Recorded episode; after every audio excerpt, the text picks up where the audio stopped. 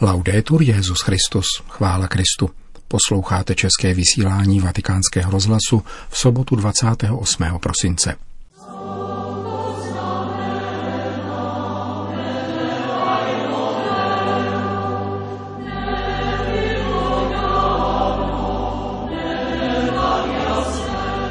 Bilance pastorační služby papeže Františka za uplynulý rok – Jednoznačný postoj k eutanázii a asistované sebevraždě požaduje nizozemský kardinál Wilhelm Jakobus Eik. Bývalý kaplan královny Alžběty, anglikánský biskup Gavin Ashenden, konvertoval ke katolické víře.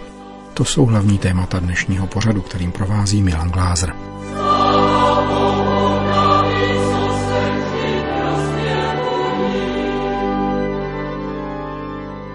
Zprávy vatikánského rozhlasu. Vatikán.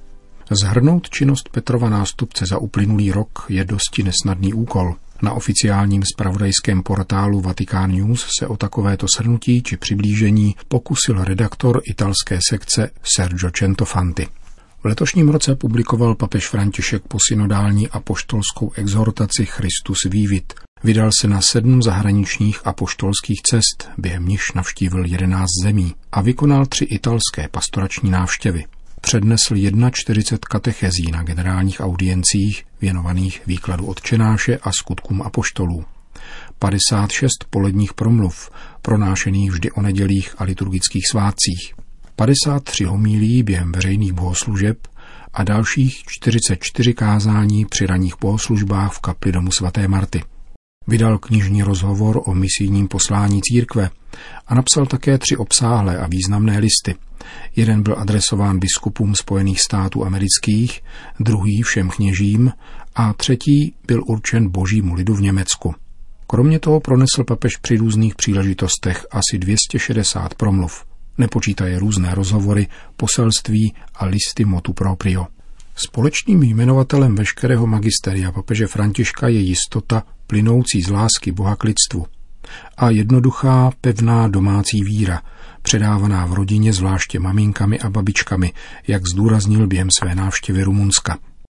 Adorace, čili klanění se jedinému bohu, jak zdůraznil letos na jaře, nabývá významu zejména v kulturním prostředí, jež je stále více proniknuto idolatrií. Ta totiž nespočívá jenom v klanění se nějaké soše, znázorňující neexistujícího bůžka, nýbrž především v postoji srdce, jež preferuje přísliby pohodlí, úspěchu, kariéry a seberealizace. Idoly však něco slibují výměnou za život, zatímco Bůh život nevymáhá, nýbrž dává, jak řekl papež na jedné již loňské generální audienci. Papežova slova jsou nezřídka úderná, jako ta Kristova, jehož je na této zemi náměstkem. František poukazuje zejména na nebezpečí farizejského postoje těch, kteří se považují za morálně lepší, protože se hlásí k pravé víře. Upozornil na to především homílí na závěr biskupské synody o Amazonii, kde mluvil o religiozitě ega, kterou praktikuje farizej. Během jedné z letošních tiskových konferencí, pořádaných při návratu z apoštolské cesty, mluvil papež o kritikách na svoji osobu z řad věřících. Pelagiánská morálka vede k rigiditě, poznamenal papež. A dnes máme v církvi různé školy rigidity. Za rigiditou však stojí problémy, nikoli evangelní svatost. Proto musíme být umírnění vůči lidem, kteří jsou pokoušeni osočovat druhé. Mají problém a musíme je provázet smírností, uzavřel tehdy svatý otec. Letos v únoru papež svolal předsedy biskupských konferencí ke společné reflexi o ochraně nezletilých. Ve své závěrečné promluvě pak poukázal na skutečné dimenze i příčiny hanebného fenoménu zneužívání sexuality, autority a svědomí. A výsledkem byla mimo jiné zpřísněná definice toho, co se označuje termínem pedopornografie, za níž je v kanonickém právu církve od nynějška považováno pornografické ukazování nezletilých až do 18 let a dále odstranění papežského tajemství z kanonických procesů vyšetřujících sexuální zneužití. Takzvané papežské tajemství nemá co dočinění se spovědním tajemstvím, které je nedotknutelné. Odstranění zmíněné kanonické klauzule papežského tajemství znamená možnost zpřístupnit příslušnou církevní dokumentaci státním vyšetřujícím úřadům, nikoli médiím, pokud o to požádají příslušnou církevní autoritu – Ale především je tak zaručeno nikoli zanedbatelné právo případných obětí zneužití dozvědět se výsledek kárného církevního procesu, což v minulosti nebylo možné.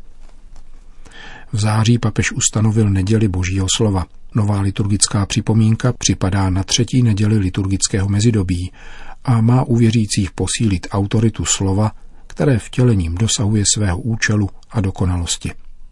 K oživení tradice vánočních jesliček vybídnul papež zvláštním apoštolským listem Admirabile Signum na počátku adventní doby. Toto znázornění události Ježíšova narození je jednoduchým a radostným zvěstováním tajemství vtělení Božího syna. Napsal František v tomto listu, vydaném v italském Greču. Petrův nástupce nepřestává mluvit o pronásledování křesťanů v dnešním světě a také o nejvyšším svědectví víry, prokazovaném mučednictvím. V Nagasaki u památníku japonských mučedníků letos v listopadu prohlásil Přicházím, abych se modlil, utvrzoval a nechal se utvrdit vírou mučedníků. Na letošní rok připadlo 50. výročí kněžského svěcení papeže Františka, kterému příslušný den poblahopřál v úvodu mše svaté v kapli domu svaté Marty kardinál Angelo Sodano z titulu děkana kardinálského kolegia. Dne 17. prosince papež na své životní pouti dovršil 83. rok.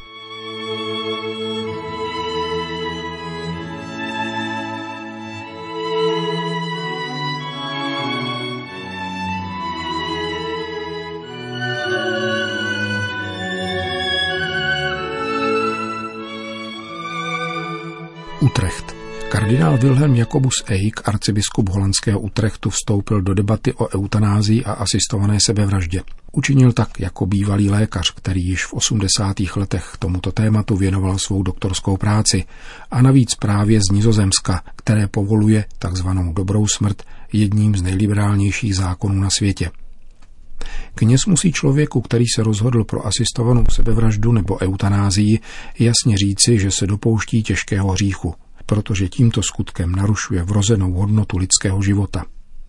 Kněz se nesmí takové sebevraždy a nebo eutanázie účastnit, protože kdyby tak učinil, naznačil by, že s něčím takovým nemá problémy, a nebo dokonce, že pro nauku církve jsou za některých okolností tyto úkony přípustné zdůrazňuje utrechský arcibiskup a poukazuje, že v obou případech tohoto ukončení života nesou lékař i pacient stejnou odpovědnost.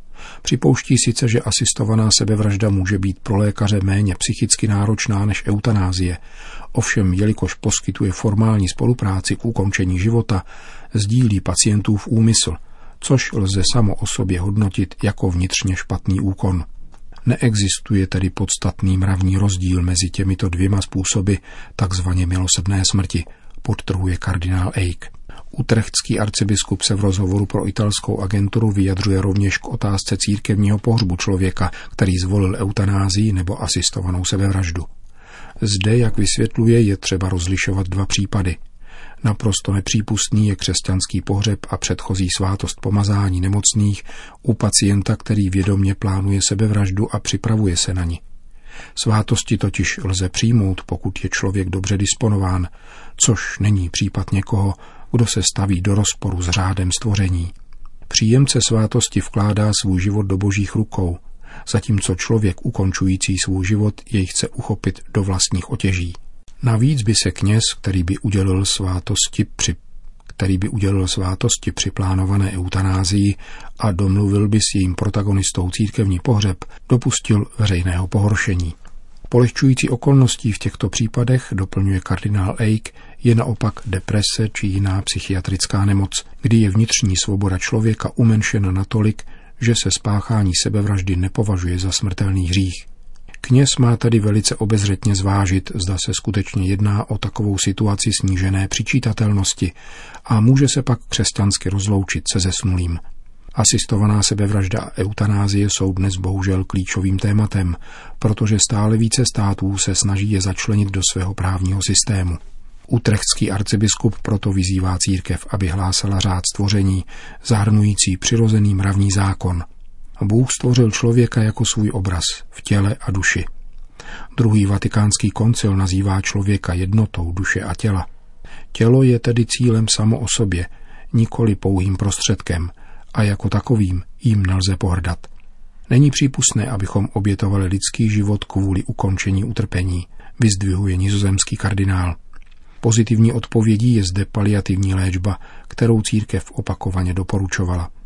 Kromě toho, soudí kardinál Eik, je nutné na úrovni farností zakročit proti samotě, která dnes člověku hrozí v naší přeindividualizované sekulární společnosti. Pokud totiž člověk žije osamoceně a bez péče druhých, mnohem hůře snáší utrpení. Církev též hlásá křesťanskou spiritualitu žité víry, v níž se člověk může spojit ve svém utrpení s Kristem a ne spolu s ním, takže nikdy není sám. Uzavírá arcibiskup nizozemského Utrechtu.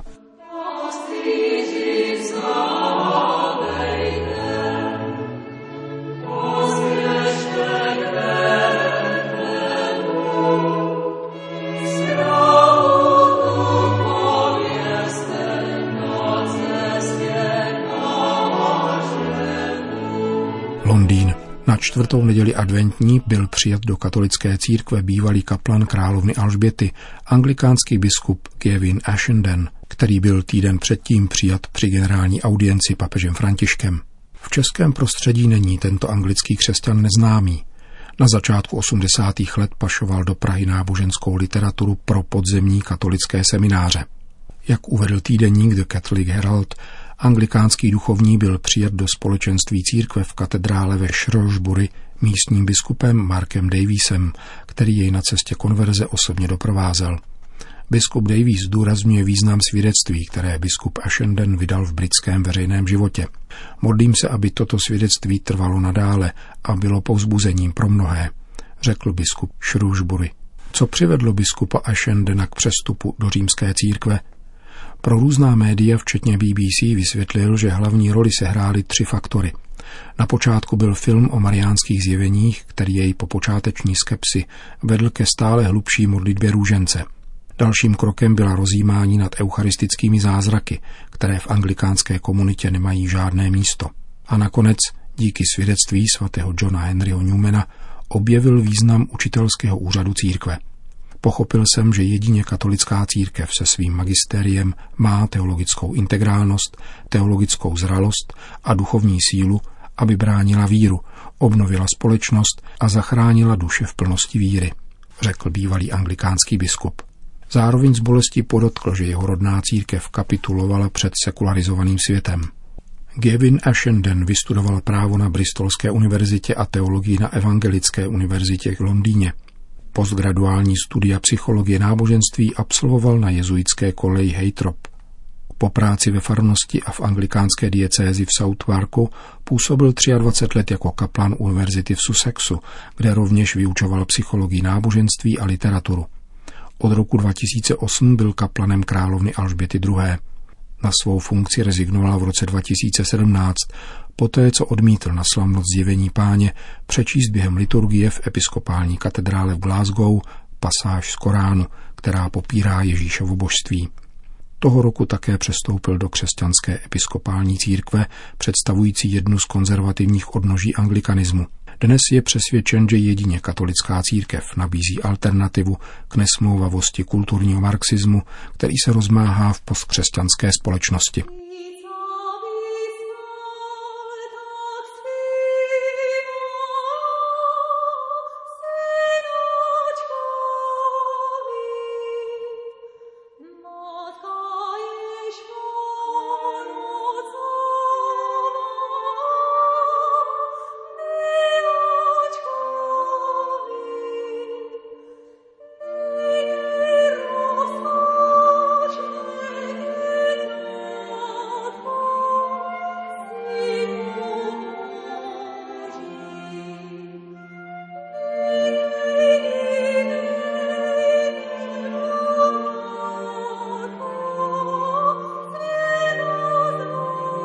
Končíme české vysílání vatikánského rozhlasu. Chvála Kristu. Laudetur Jezus Christus.